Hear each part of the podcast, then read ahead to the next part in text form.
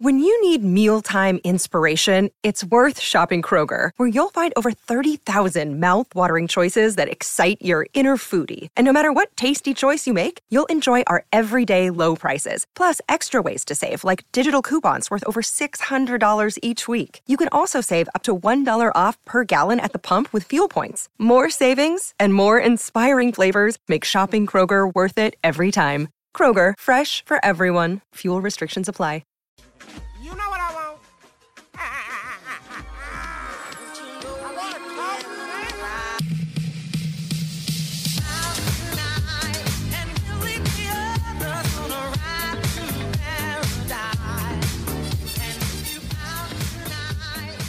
Everybody, welcome back to another episode of Outside Looking In, the podcast series I've been doing wherein I talk to 29 other people about the NBA and what they think about the Raptors so that we can find at least somewhat of a consensus on the team that you so love and so that we can sneak in a really well-rounded idea of what the rest of the league looks like. So you yourself can be one of the most informed fans as far as the NBA goes. And today, Shamit Dua comes to talk to us about the Pelicans. And he's, of course, a representative of the In the Know podcast, which is a Pelicans podcast with Boot Crew Media. And Shamit, how you doing, man? I'm doing well. I am excited that the NBA season is rapidly approaching, and I'm excited to be on this podcast. Thank you for having me. Yeah, man. So the first thing I want to talk about, of course, is just to sate everybody's appetite. I know any fan base I've ever heard of is constantly like, what do other people think of my team? And half of NBA Twitter conversations is competing conceptions of what how good your team is, how good your young stars are, all that kind of stuff. So your flash bulb thoughts, the broad strokes, the Raptors, when I say that, what do you think of that team? So immediately my first thought with the Raptors are uh, I think they're one of the best run organizations in the league. I think every team management ownership should aspire to be what the Raptors are and what they have been building over the last several years.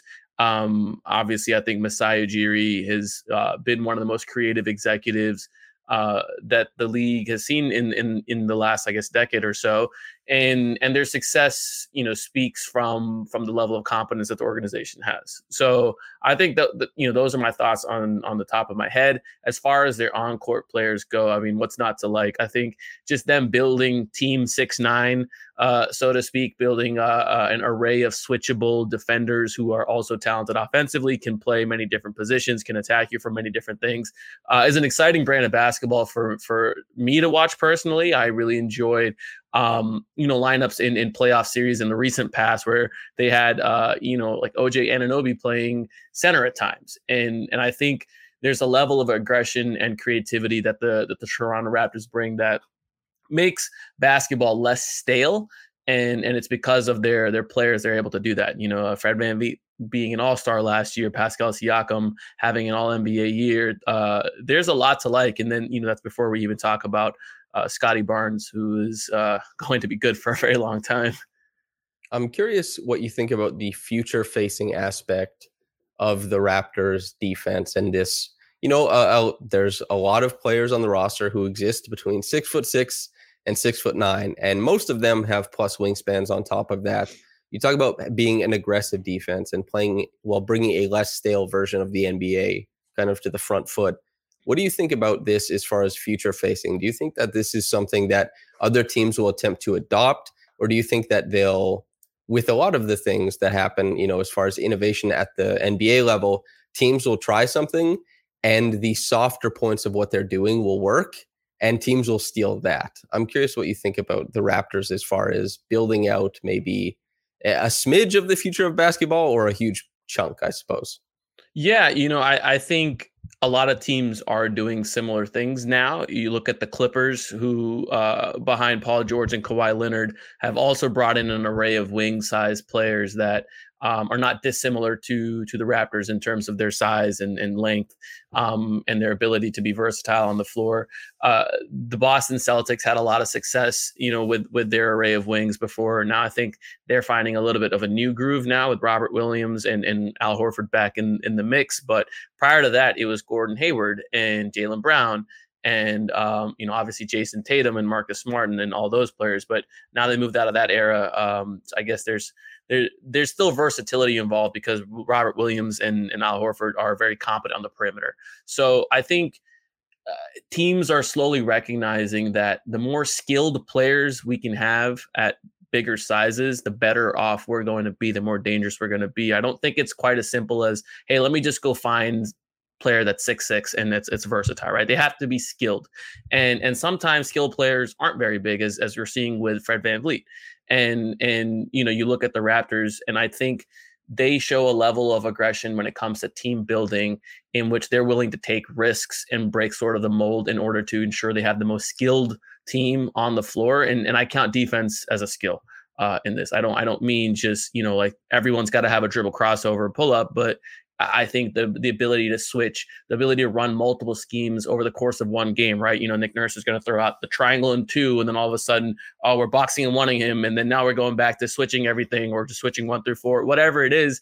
They're able to adapt to whatever the situation requires of them, um, and and to me, that's a skill. For, uh, and and the Raptors are good at finding players who can either grow into that skill or already possess it.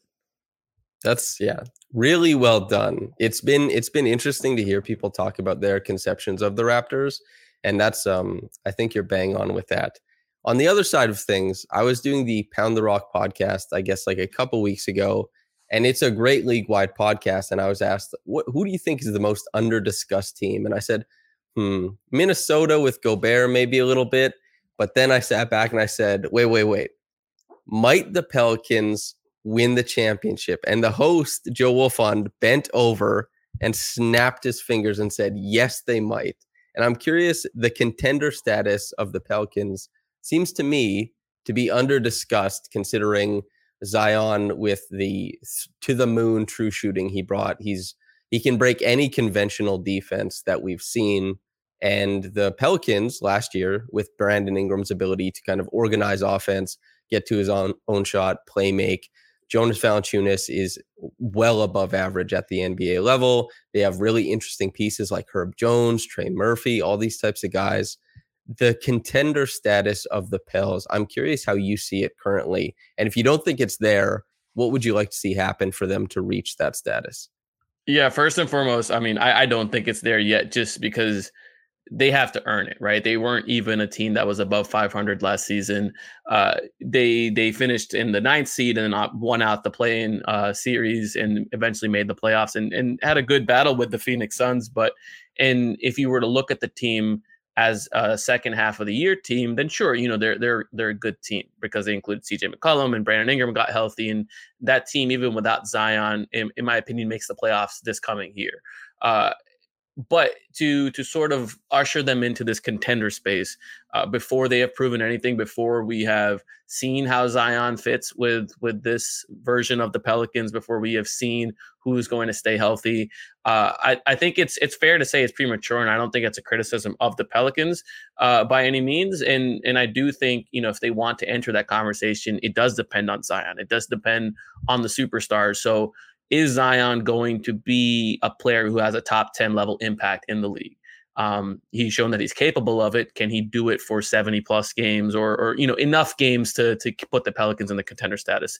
Um, is Brandon Ingram going to take yet another leap and fit well with, with Zion Ingram? Uh, he played a lot of his uh, minutes on the ball last season. There's going to be a shared responsibility. What's that going to look like? And I think all of these are going to be fair questions. I do think the Pelicans are a deep team.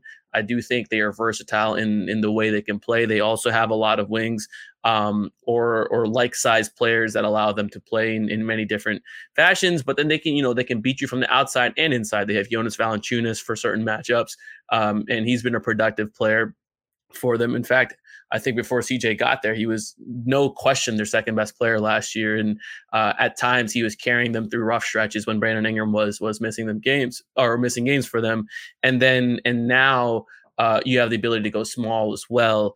Because Herb Jones is uh, taking a leap. You have Trey Murphy, who is uh, supposedly growing to 6'10. Uh, Larry Nance Jr. is out there that allows you a, another versatile piece uh, to close with. And people talk about this idea of Zion at the five. And, and while I don't think that Zion's ever going to have the defensive responsibilities of the five, they're still going to be able to play similar lineups where Zion's you know one of those six six six seven players in those lineups and he's playing in space and they're doing a lot of switching and and it's going to be an exciting brand of basketball. I do think they're going to score with anybody. Defense has got to be a question, and they have a lot to prove on that end. When we think about the defense, then what what are you expecting? Because Zion, we saw, was being projected as a plus defender when he was at Duke. The ground coverage, the you know unreal strength, and just be able to bounce and contest guys at the rim out on the perimeter well, he's just anytime there's a really great athlete, people think defense will be good. And there's some finer points of defense that get ignored. But I'm curious what you think about his future as a defender. But then also, are the Pelicans in your mind going to be, you know, how, how many minutes do you expect JV to play? And that's going to be drop defense. Do you think that the guards like Devonte and CJ will be good in lock and trail? And how's the court coverage around that when they inevitably give up, you know, paint touches to guards and stuff like that, or or dribble penetration. I'm curious if you see a certain ceiling for this defense if things go well, and where you might expect it to actually end up. No, that's a great question. It's no secret that Zion has been disappointing as a defender in his limited time uh, in the league, and you know I think part of that as is due to just relative inexperience playing at NBA speed, and part of that's due to just conditioning issues and uh, effort issues. I don't think necessarily there's a processing issue there. Um, I do think Zion's a, a, a, very quick processor and and and sees the floor. I I, I just think that he's conser- he's been conserving his energy uh, on the offensive end. Um, and just really not putting the required effort on defense. So we'll see if if Willie Green's able to get another level of defense out of him if his uh, conditioning is in a better state uh, this year than it has been in years past, and you know what he looks like coming back from essentially not playing basketball for for over a year. Um, there's there's a lot of questions there. I don't think it would be fair on him or the Pelicans to project him as like a positive defender this year. But if he is, that that just only means well for the Pelicans because that makes them all the more dangerous.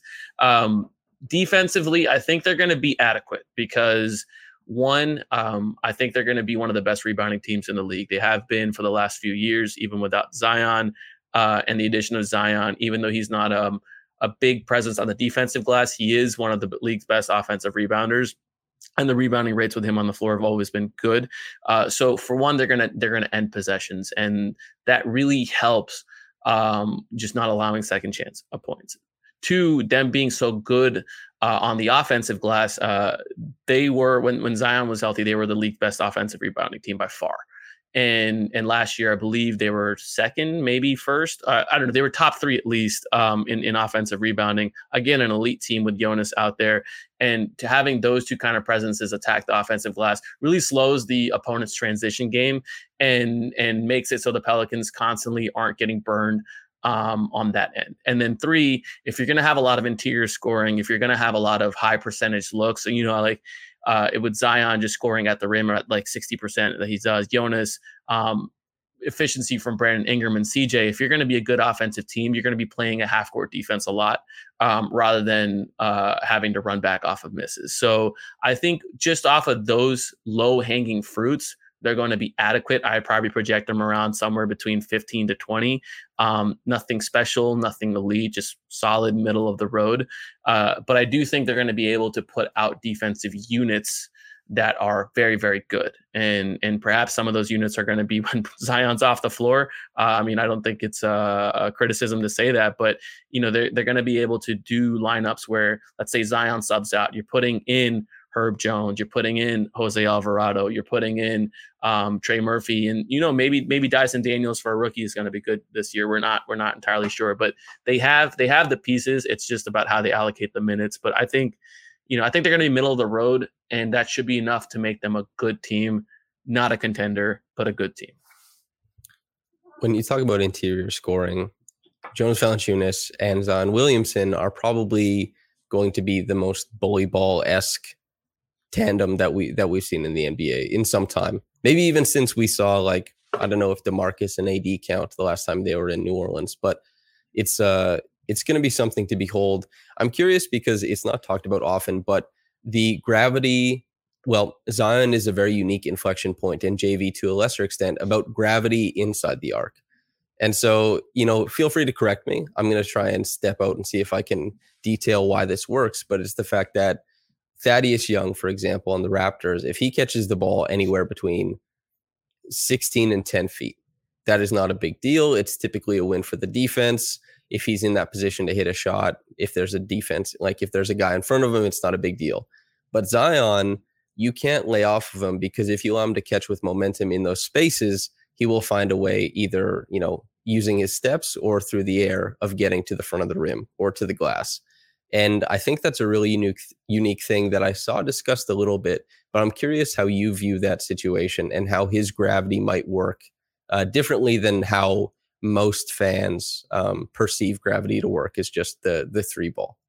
Yeah, you know it's fascinating. You you brought up Anthony Davis and DeMarcus Cousins. Those were two incredible interior presences um, when they were on the Pelicans, and um, you know, Davis to a lesser extent still is. Uh, and when those two were were on the court, it was really really hard for any team to key in on one one or the other because if they keyed in on DeMarcus, who was more the the post presence, Davis would cut them up off of his cuts and athleticism and just being able to play above the rim. And then if you key in on Davis, you're you're ceding a one-on-one matches to DeMarcus Cousins, which is not what any team wants. Um, and and you're right that it's going to be a lot of the same when it comes to Zion. And frankly, I have not seen anything like it, uh, except for maybe when when Giannis is is is going uh, full on to the rim, where there's 10 pairs of eyes or 10 not 10 pairs 10 total eyes on on zion anytime he touches the ball in in any position you know there was a, a, a game in his season where he was last healthy they were playing against the mavericks and he was a primary ball handler. And the Mavericks were so afraid of him that they were hedging and trapping him as soon as he crossed half court, like he was one of the league's best pull-up shooters. And and that is crazy because you know he attempts like a three every 10 games.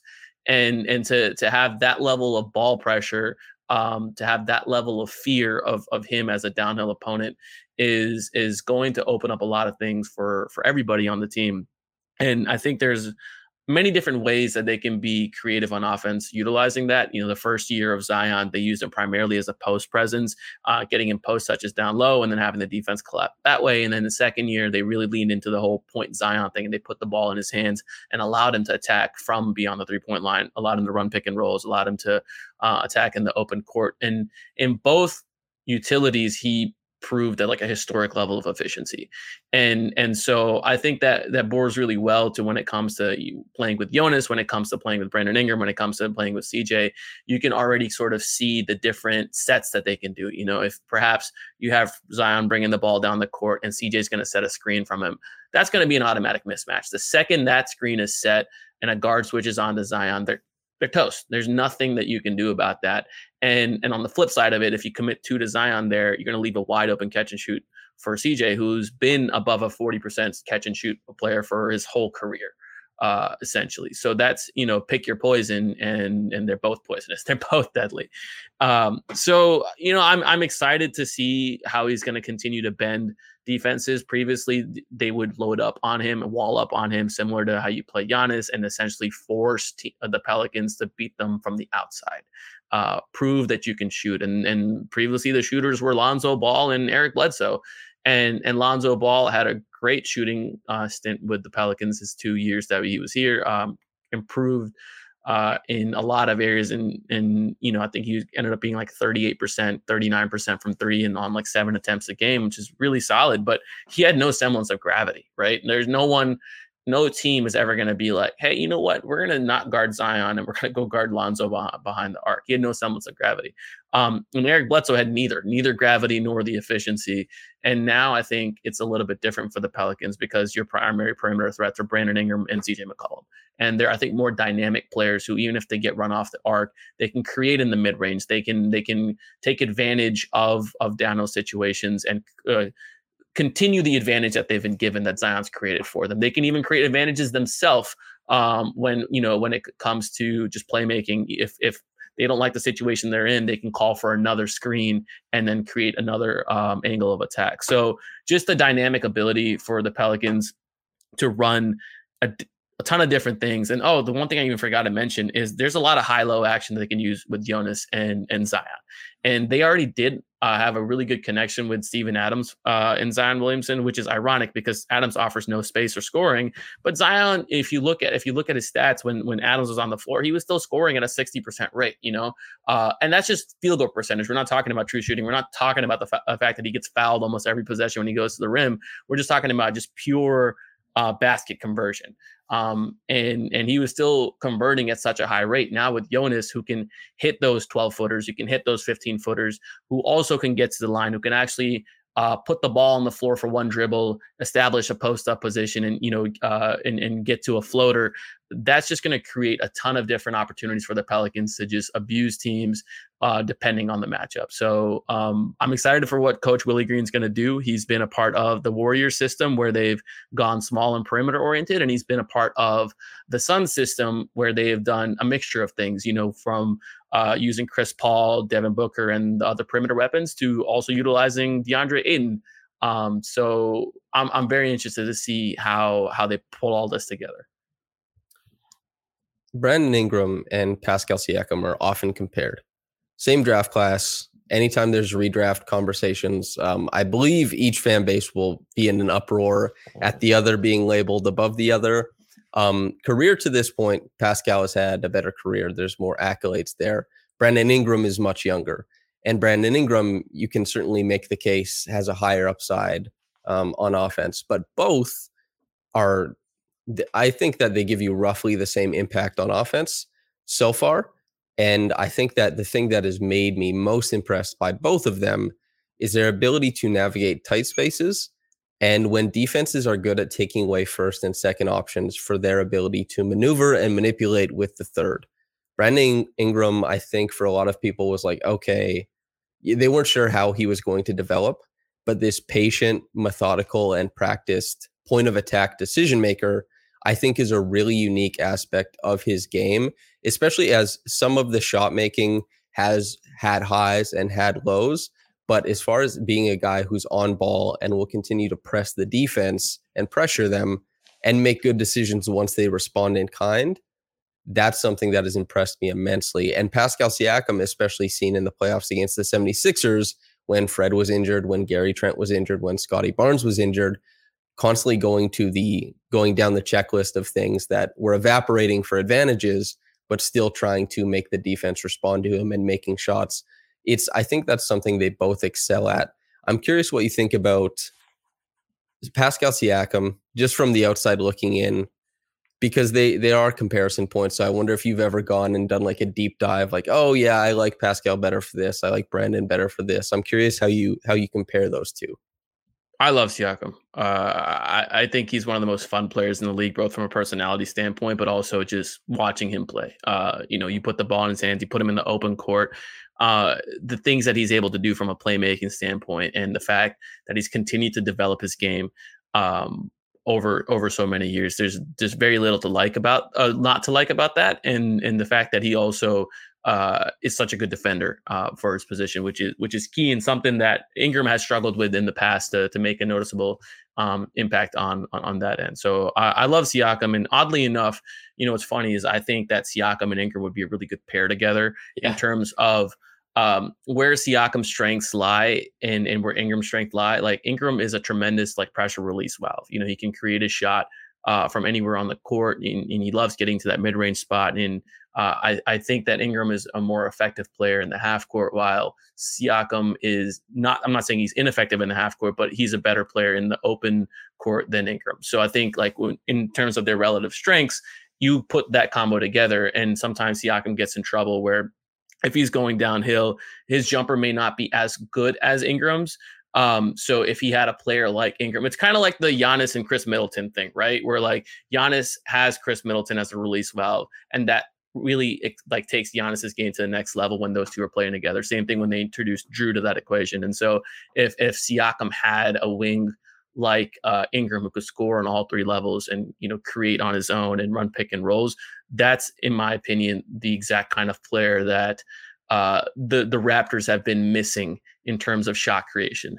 Uh, and and which was also not why they uh, not surprising why they were so in on Kevin Durant, who is the epitome of that kind of player, like the best version of that kind of player you could possibly have.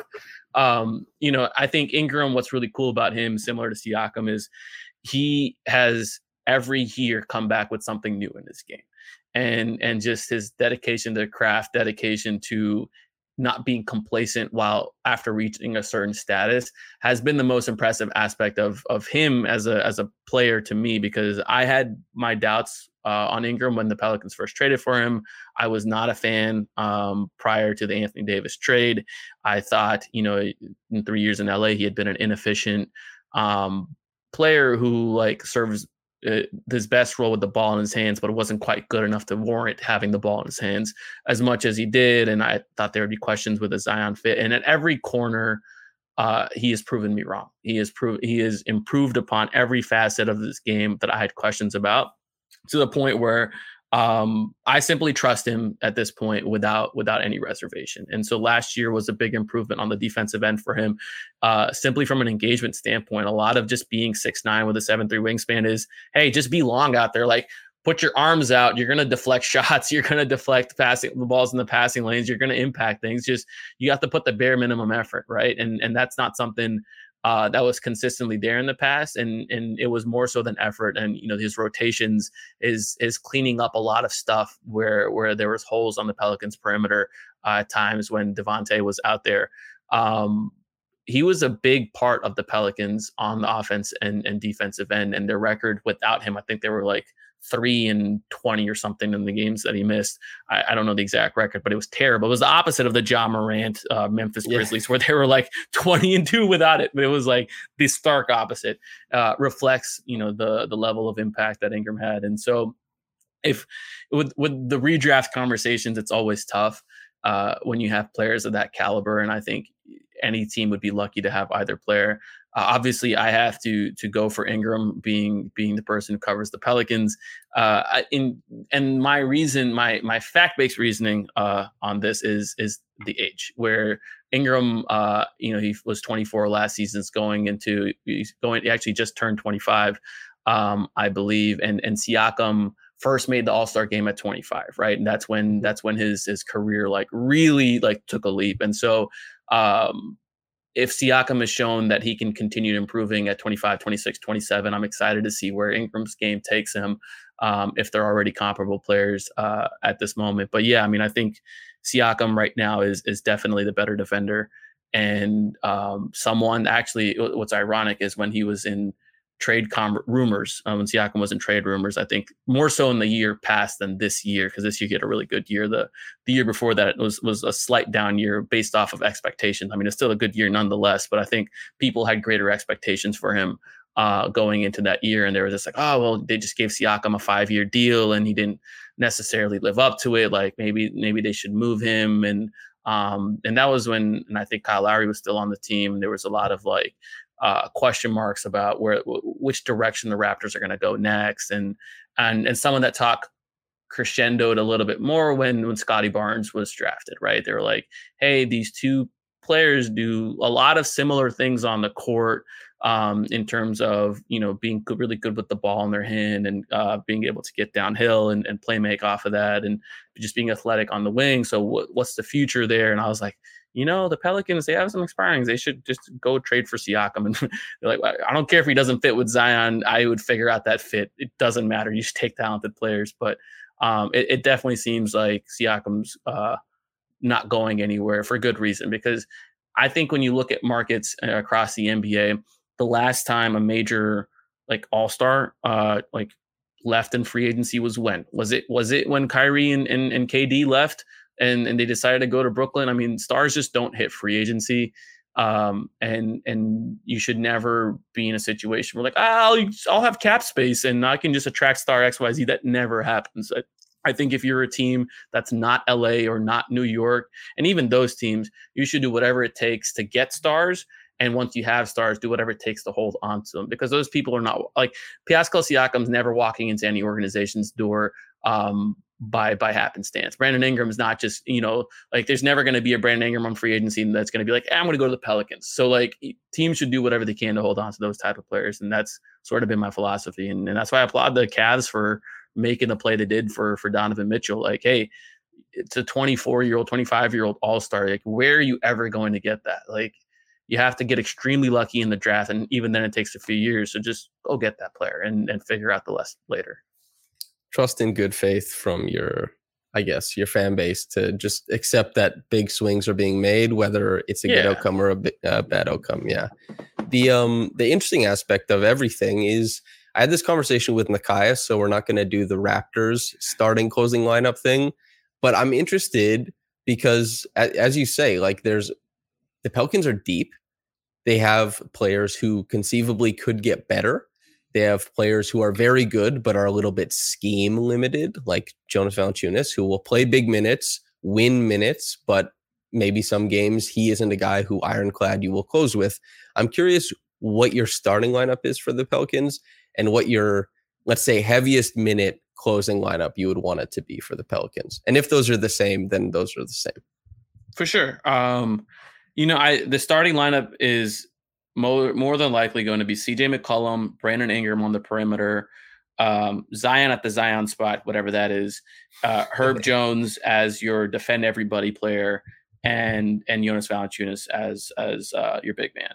Um, so that's going to be your starting lineup. It was very similar to last year's starting lineup, except you're trading Jaxson Hayes for Zion Williamson, which I struggle to think of a bigger upgrade happening in the league right now um, unless you know you count whoever Kawhi is going to replace in, in the, in the right. starting lineup for for the and Clippers. even even Amir Coffey is pretty damn good. So you know, right.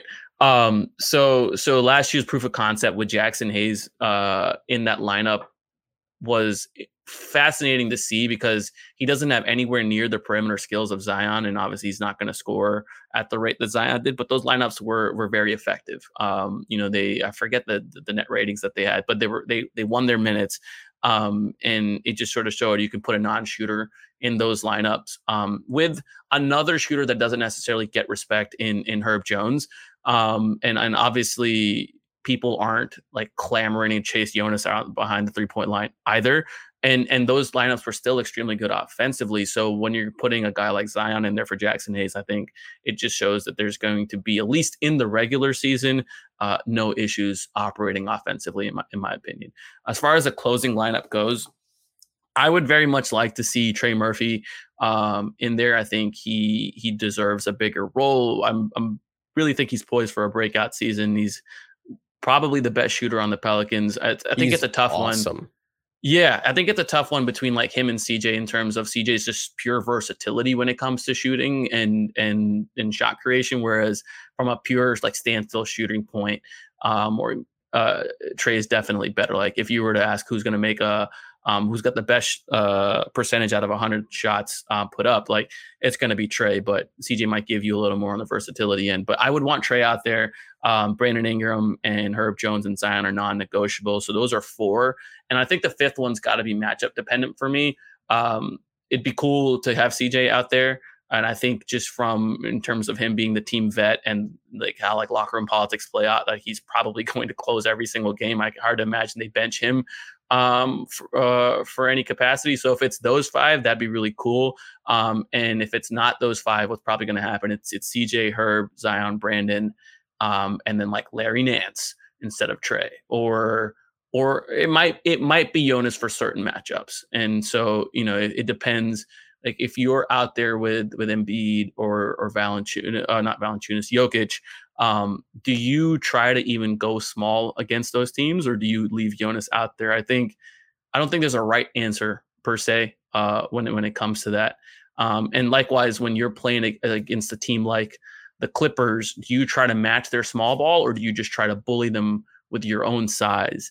And I think the Pelicans did both things last year. They had a game where Jonas went off for 35 points against the Clippers and abused, and, and they played him out till he closed the uh, um, the game. And then in the play-in, um, Jonas did not close the game, and they closed with with Larry Nance.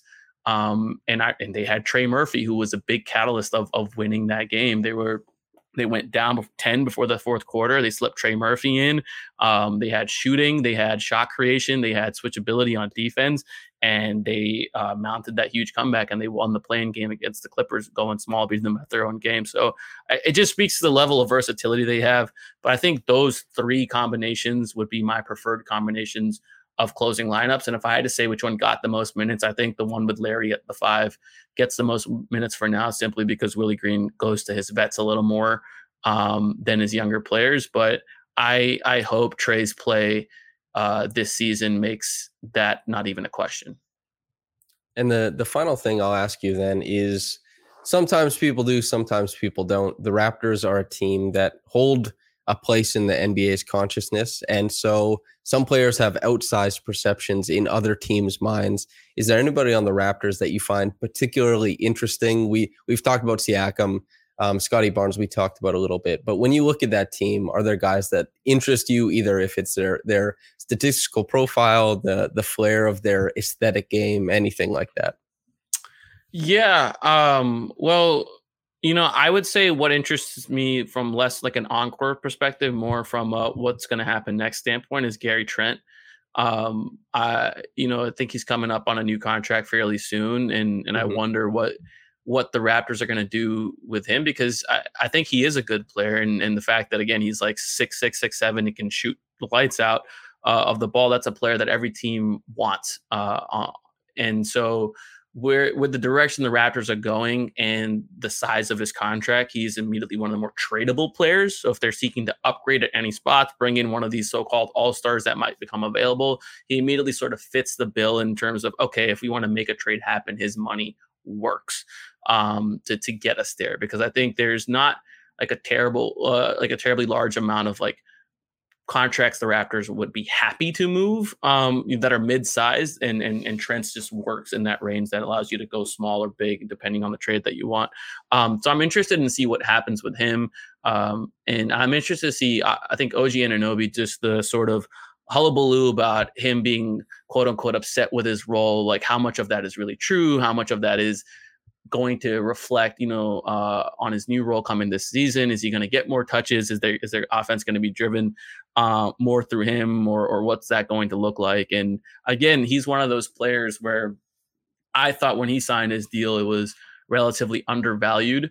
Um, I thought for sure he's going to get 100 plus million dollars. But what's interesting about him is he has a player option, and that gives him the ability to opt out early and and test the the the free agency or the marketplace again and and because of that player option again there's just not a lot of time left on his contract that's gonna that decision's gonna come up sooner than you think and i think the raptors are a little bit at a crossroads with some of their rotation players in terms of hey, should we go ahead and commit fully to this team? Should we be actively, aggressively looking for upgrades? Are we content on, let's say, if OG wants something close to a max. He's probably not going to get a max in, in this marketplace. And I don't think any uh, other team's going to give him to a max, but I think he's going to ask for a lot of money on his next contract. Um, and I think that's entirely fair. And so, uh, what what's where do you draw the line when it comes to compensating him um, for for his next deal? And and if it's if it, if he wants more than he's extension eligible for, you know, that's that's a little bit of an issue. And um, especially with the new cap jump coming up. So it's like what what's going to happen? There's so many like different things that can happen, and I think the Raptors.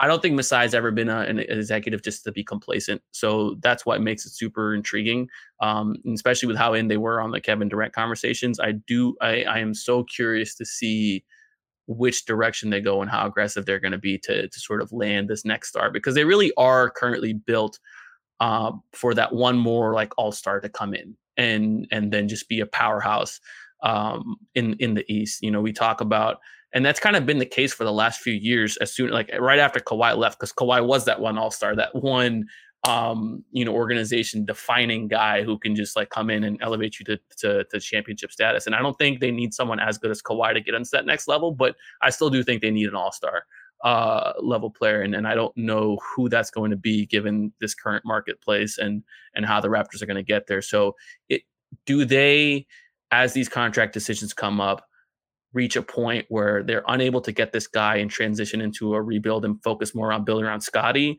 or um, you know, do they do they stay steady with this core? Because Fred, mm, OG, Pascal, Gary Trent, if they were to pull a Jazz at any point, they would have 45 million picks. Uh, and because everyone wants those players. they they definitely that was when you're talking about Pascal and like, hey, trade for that guy. Uh, yeah. Denver has probably said, man, the perfect guy to play in the front court with Jokic is Pascal. Minnesota right. probably said, man, the perfect guy to play with KAT is Pascal. Gobert is interesting, but you know, as far as the the fit, Pascal and KAT would be really interesting. Golden State, they're like, man, Pascal would fit really well on this team. There's just every contender probably because of how portable Pascal is, despite not being an incredible above the break three point shooter, he's a really unique player. And OG has the same thing. Fred has the same thing. It's just, yeah, they have the the championship DNA and then the the skill sets that are proven on both sides of the court. It's a you well personally i hope and the the people listening obviously want that to happen uh, in, in Toronto. So we'll see how that shakes out. It'll be the inverse, I suppose. Right. You, you guys have invested a lot in those players, both um, emotionally and, and, and on the court, and just to sort of see their journey. And, you know, I think there's always, I, I mean, I don't know what this is like, but there's probably always something special about winning that first championship with a set of players and, and, and, and holding on to that. And that colors a lot of decisions, I think, for the front office as well. It's, it, it's they're human at the end of the day, and sure, it's easy to be a cold, hard, calculated machine and be like, well, I can just trade this guy for Kevin Durant and we might win another one, but you know, just even when you had to trade DeRozan for Kawhi, that's not an easy decision for anybody, and and uh, we've read about and seen about how that impacted the players on that team. Um, uh, you know, we, we've read about how upset Kyle Lowry was and stuff. So like none, none of this is easy. And which is why I think rap, everyone should keep an eye on how the Raptors are going to operate in, in the next few years because it's never it's never something boring with them. It's always something creative and and it's always something surprising. So I'm I'm excited to see what happens. Fingers crossed for interesting years for both franchises. But I think that brings us to the end of the pod, which means now's your opportunity to plug away. If you have anything interesting that you're working on or think people should be tuned into that you have done in the past, where they should follow you, all that kind of stuff. Plug away, dude. Yeah, you can just you can follow me at Fear the Brown on Twitter, and my work is going to be on Boot Crew Media. Primarily going to be podcasting and doing small video blogs about the Pelicans and and some of the league events. Which, um, like if there's anything like today with the Robert Sarver news, there's going to be a lot to talk about in the future. that's man, that's crazy. That whole situation. We won't get into it now because that's a you write a thesis paper about the implications of Sarver and like the, the politics of the NBA. Oh we, we can't do it now, but it's no. it's wild. Yeah. Um, but yeah, I guess uh, we'll get out of here. Thank you for coming on, man. And listeners, uh, viewers, whether it's YouTube or on the podcast channel, thanks for tuning in. I hope you stepped away from this learning a lot about the Pelicans and valuing what was said about the Raptors as well. Uh, enjoy the rest of your day, and uh, we'll see you.